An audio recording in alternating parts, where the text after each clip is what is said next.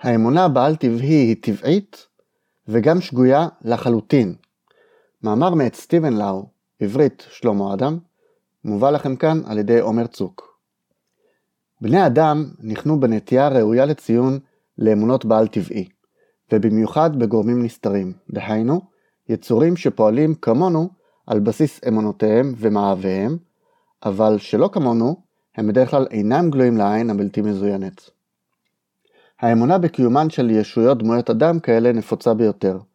כפי שציין סטיבן פינקר ב-The Evolutionary Psychology of a Religion, הפסיכולוגיה האבולוציונית של הדת, בני אדם בכל התרבויות מאמינים שמחלה ואסון נגרמים ומבוטלים על ידי מגוון ישויות נעלמות דמויות אדם, רוחות, קדושים, שדים, קרובים, או ישו, מיני שטנים ואלים.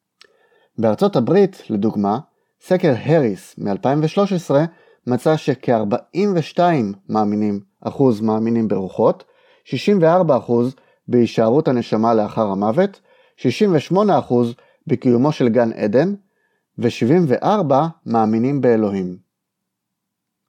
מה מושך אותנו לאמונות כאלה? לא ייתכן שהתשובה הפשוטה היא היותן אמונות אמת. מרביתן בבירור אינן כאלה. ידוע לנו שאמונות רבות הן שקריות משום שהן סותרות אמונות דומות אחרות. אם ניקח למשל אמונות באלוהים, יש המאמינים שישנו אל אחד, יש שמאמינים בקיומם של שני אלים, כמו במנחאיזם, ואילו אחרים מאמינים בקיומו של פנתיאון אלים שלם. אנשים גם דבקים באמונות שנבדלות אלה מאלה באופן דרמטי במאפייני הישויות האלוהיות, והם מייחסים להם תכונות ומעשים נוגדים. אולם, לא רק כי ההסכמה בין המאמינים היא שחושפת את הכזב שברבות מאמונות אלה, למשל, מחלות אינן נוצרות בידי יצורים שטניים, אלא אך ורק מסיבות טבעיות. וכמובן, ההוכחות לקיומם של יצורים כאלה, עדויות ראייה של רוחות, פיות, מלאכים, אלים ופעילותם המאגית, מופרכת דרך שגרה על ידי חוקרים. כשאנשים מתבקשים להצדיק את אמונותם ביצורים בלתי נראים אלה, הם על פי רוב פונים לשני דברים.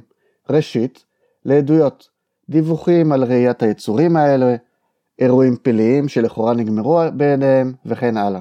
כל חנות לספרות ניו אייג' תוכל לנפק אין ספור עדויות אודות גורמים בלתי נראים, שלכאורה יהיה קשה להסביר את קיומם במונחים טבעיים של הזיות, הונאה עצמית, תופעות טבע שזוהו לא נכון, להטוטים וכדומה.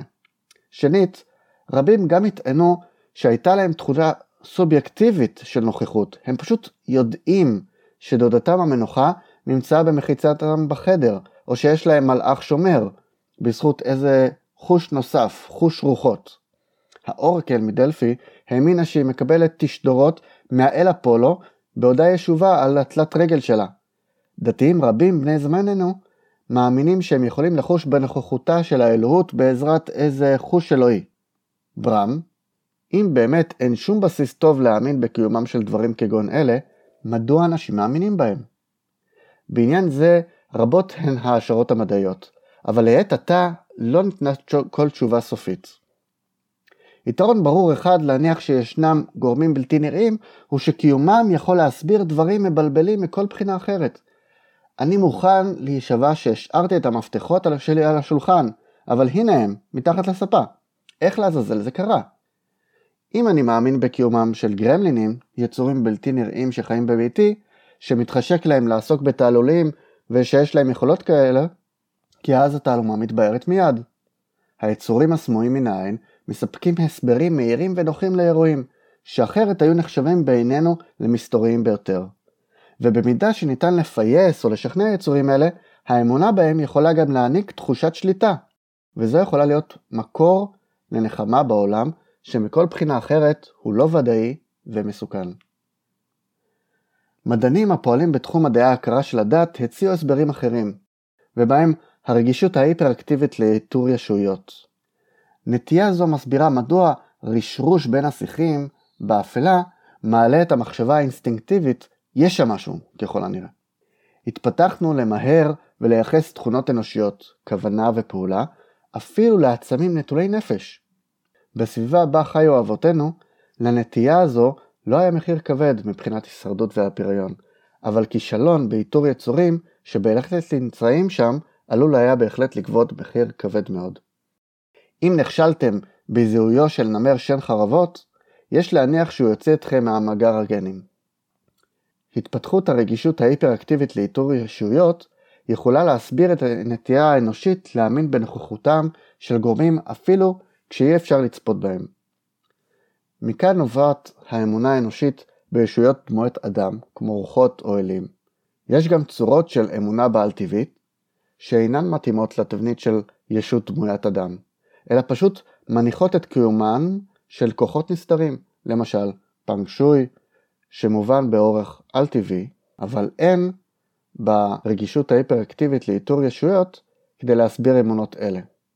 למען האמת, אני מפקפק אם ישנו מנגנון אחד ויחיד שיש בו כדי להסביר את הנטייה האנושית לדבוק באמונות טבעיות אלה. וטיעון גולמי כמו תקווה מהרהורי הלב בוודאי אינו מספק. הדבר בו מאמינים אינו תמיד לרוחו של המאמין. לפעמים, כמו במקרים של ביקורים ליליים של שדים, הוא בהחלט מבעית. כך או כך, הנטייה לקוות מהרהורי לב רק דוחה את המסתורין. משום שבכל זאת נדרש להסבר מדוע בני אדם נמשכים כל כך לאמונה ביצורים בלתי נראים.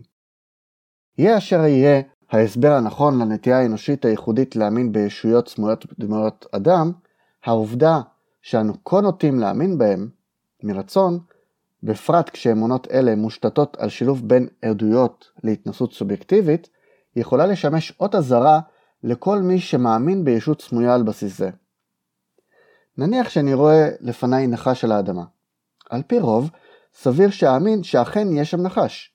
אבל אם תוצג בפניי הוכחה לכך שסוממתי, ושזה גורם להזיה מציאותית של נחש, כבר לא סביר שאאמין שהנחש ישנו שם.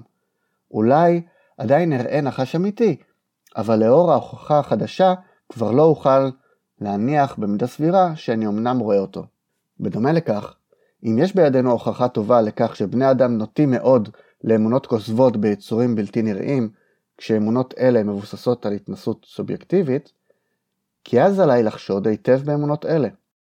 וזה בתורו נותן לי סיבה טובה לפקפק בכך שדודי המנוח, או איזה מלאך, או אל, אכן מתגלים לפניי ברגע זה.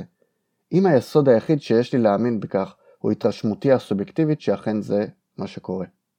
בנסיבות אלה, מי שמתעקשים לומר "אני פשוט יודע" אינם מדברים בהיגיון. זה היה מאמר מאת סטיבן לאו, עורך כתב העת Think של ה- The Royal Society of Philosophy.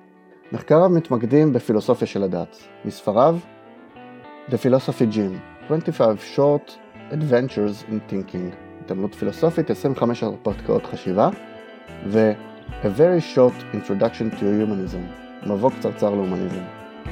ערך את הטקסט נייג'ל וורפטון שהופיע במגזין איון, תרגם לעברית שלמה אדם, ומובא לכם כאן על ידי עומר צור.